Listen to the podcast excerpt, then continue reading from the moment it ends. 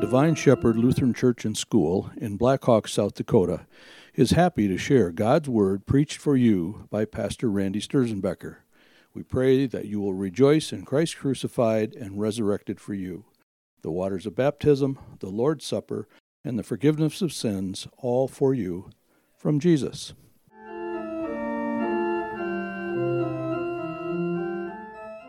Old Testament reading today from 16th Sunday after Trinity is 1 Kings chapter 17. After this, the son of the woman, the mistress of the house, became ill, and his illness was so severe that there was no breath left in him. And she said to Elijah, What have you against me, O man of God? You have come to me to bring my sin to remembrance and to cause the death of my son. And he said to her, Give me your son. And he took him in her arms and carried him up into the upper chamber where he lodged and laid him on his own bed.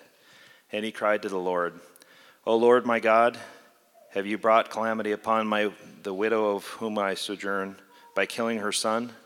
Then he stretched himself upon the child three times and cried to the Lord, O Lord my God, let this child's life come into him again.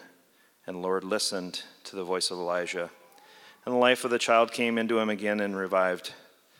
And Elijah took the child and brought him down from the upper chamber into the house and delivered him to his mother.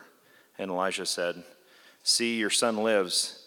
And the woman said to Elijah, Now I know that you are a man of God, and that the word of the Lord is in your mouth, is in truth. This is the word of the Lord. If you open the middle of your bulletin and join me with a catechetical review, the seventh petition of the Lord's Prayer but deliver us from evil. What does this mean?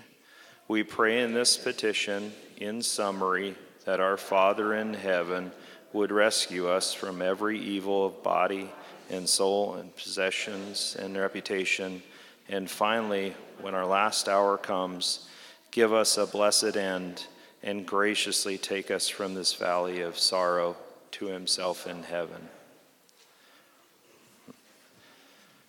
Today's epistle reading is from Ephesians chapter 3. So I ask you not to lose heart over what I am suffering for you, which is your glory. For this reason I bow my knees before the Father, from whom every family in heaven and earth is named, that according to the riches of his glory, he may grant you to be strengthened with power through his Spirit in your inner being, so that Christ may dwell in your hearts through faith, that you, being rooted and grounded in love, may have strength and comprehend with all saints what is the breadth and length and height and depth, and to know that love of Christ that surpasses knowledge, that you may be filled with all the fullness of God. Now to him who is able to do far more abundantly than, I, than all that we ask or think, according to the power at work within us, to him be the glory in the church and in Christ Jesus throughout all generations, forever and ever. Amen. This is the word of the Lord. Please stand as we sing together the gospel Alleluia.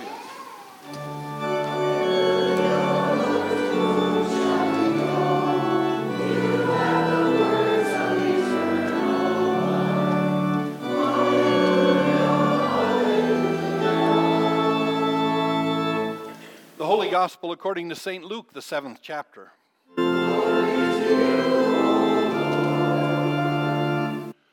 Soon afterward, Jesus went to a town called Nain, and his disciples and a great crowd went with him.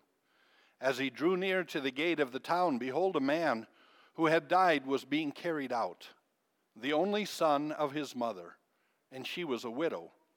And a considerable crowd from the town was with her. And when the Lord saw her, he had compassion on her, and said to her, Do not weep. Then he came up and touched the bier, and the bearers stood still. And he said, Young man, I say to you, arise.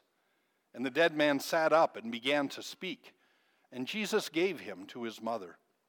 Fear seized them all, and they glorified God, saying, A great prophet has arisen among us, and God has visited his people. And this report about him spread through the whole of Judea and all the surrounding country. This is the gospel of our Lord.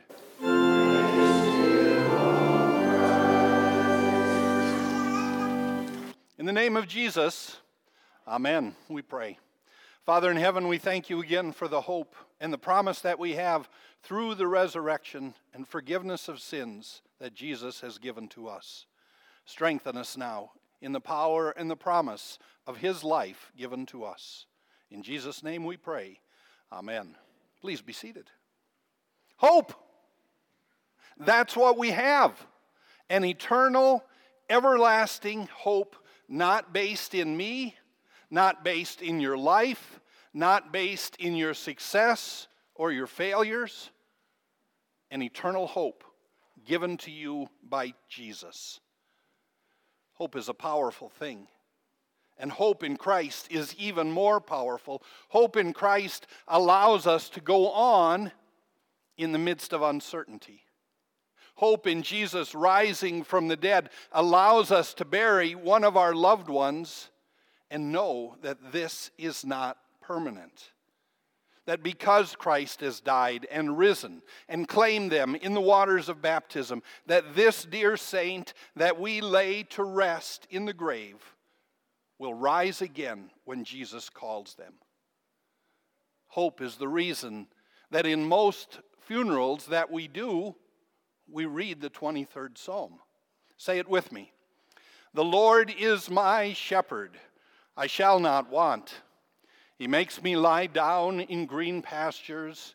He leads me beside still waters. He restores my soul.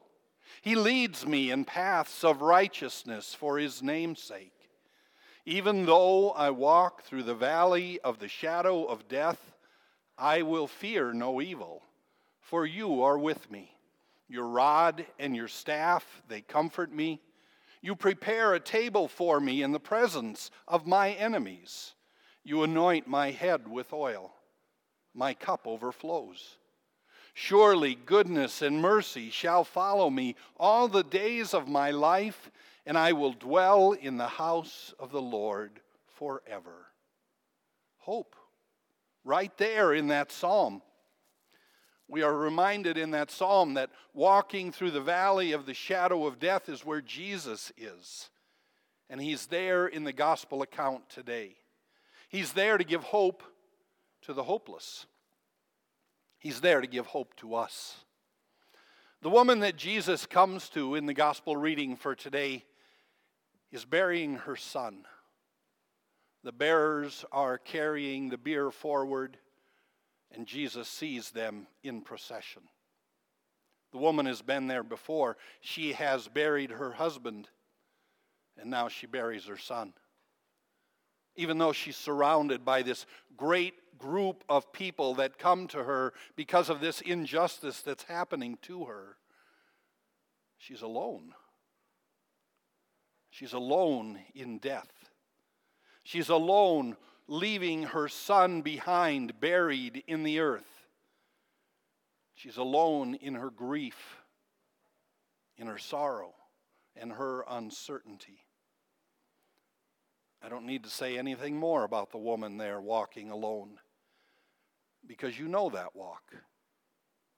You've walked that walk with some of your loved ones maybe even walking through the valley of the shadow of death with your own son. Jesus says something to that woman that's there that seems insensitive. He says to her, Do not weep.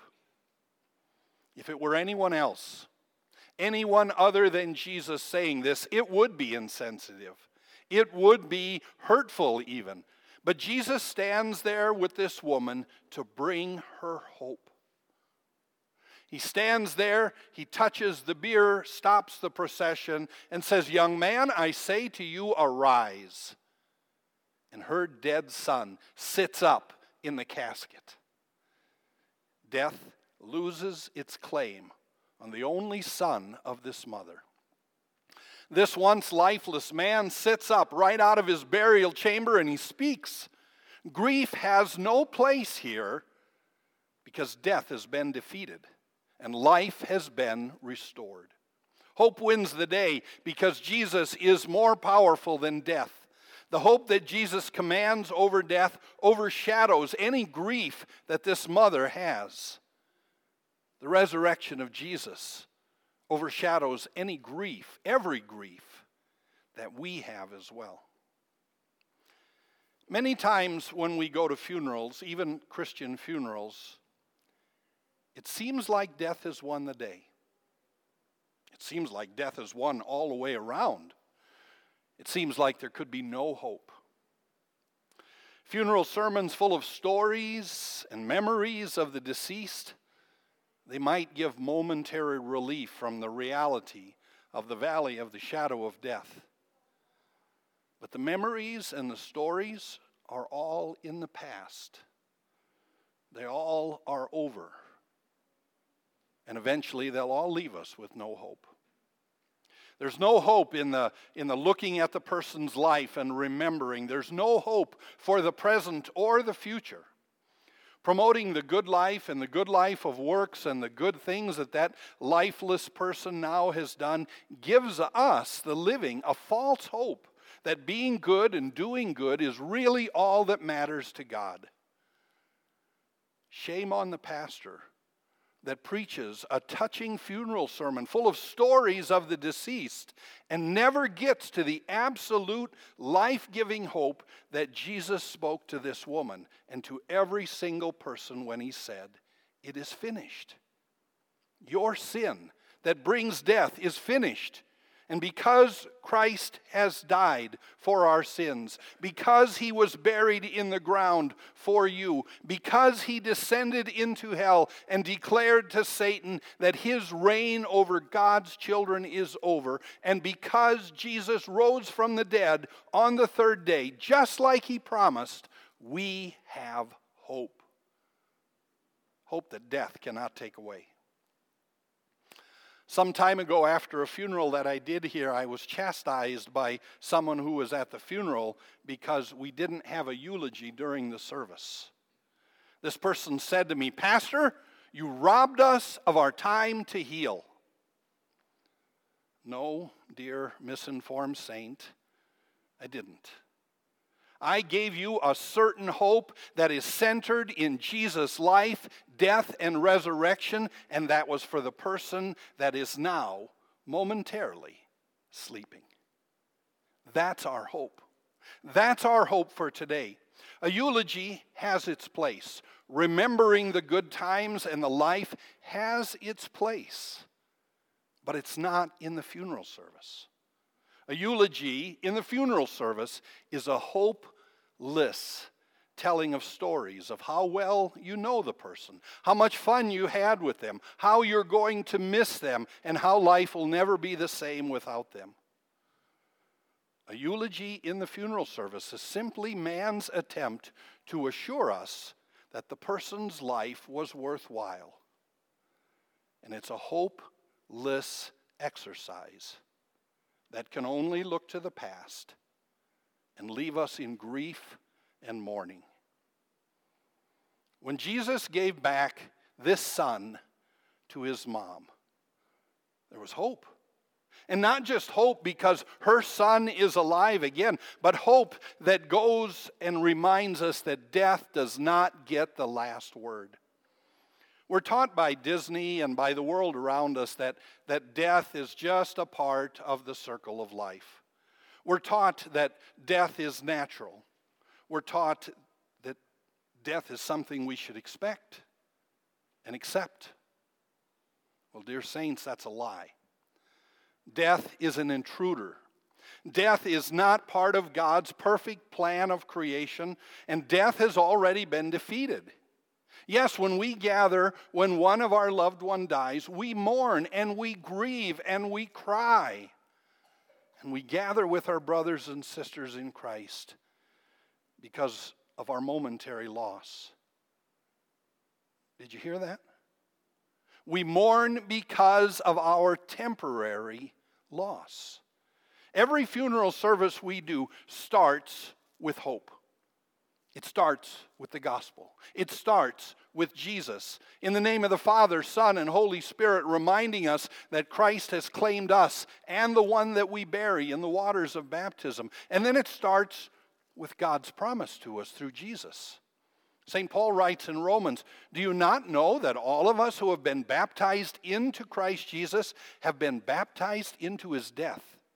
We were buried, therefore, with him by baptism into death, in order that, just as Christ was raised from the dead by the glory of the Father, we too may walk in newness of life.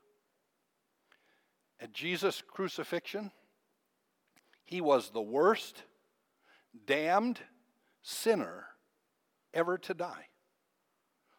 All your sins, and your sins, and your sins, and my sins, and the sins of the entire world were charged against Jesus.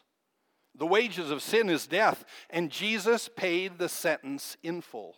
He went to the grave so that you went free. On the third day, just as he promised, he rose from death's grasp. Death could not hold the sinless Son of God, and it has no power to hold you. Because those who die in faith will rise as certainly as Jesus rose from the dead. Your baptism was your old death. Your old sinful Adam was crucified right there in the waters of baptism and drowned and died and connected to Christ. In the name of the Father and of the Son and of the Holy Spirit, you were connected to Jesus' death and you were, uh, you were eternally connected to his resurrection. Every baptized believer we bury is only sleeping. The body rests from its labor. They will wake, and their body will be made perfect when Jesus calls on that last day. Their soul rests with Jesus. No more crying, no more sorrow, no more pain, no more sin, no more death. And one day, when Jesus comes again, soul and body, believers being raised again into a new heaven and a new earth and a perfect body without sin and a future without death, will be the hope of those who die in faith. Jesus spoke to this young man and he rose from death. Jesus said, Little girl, I say to you, arise. And Jairus' daughter got up and began walking. Jesus called to his own friend Lazarus, who was four days dead in the grave and decomposing. And Lazarus walked out whole and healed. He speaks to death. Every time Jesus commands someone to be coming alive again, he does not speak to the person, he speaks to death.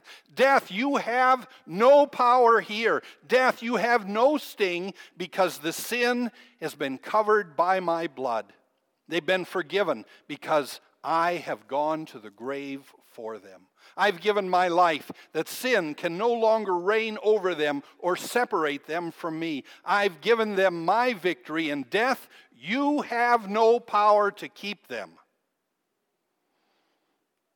Dear saints, we have a death piercing hope because of Jesus. You don't have to accept death. In fact, living eternal hope demands us that we never accept death because death has been defeated and the victory is gifted to you. When we gather on the third day after Jesus was crucified, it's not Easter mourning, M O U R N I N G. It's remembering that Jesus received, or that Jesus gave us eternal life, that Jesus won the victory, that he gave the victory to us. We don't gather in Easter, M O U R N I N G, thinking that Jesus tried, but he died, and that's the end of the story. We gather on the first day of the week, on the first day of the resurrection, knowing that Christ is risen. And he has kicked off the throne, death and taken that seat for himself because of Jesus' forgiveness for you and his resurrection for us. For us, death does not have the last word. The last word is hope. The last word, as we lay the one that we love in the earth temporarily, is Christ is risen. That's our victory. And that's our hope. In the name of Jesus, amen. And now the peace that passes all understanding, guard your hearts and your minds in Christ Jesus our Lord. Amen.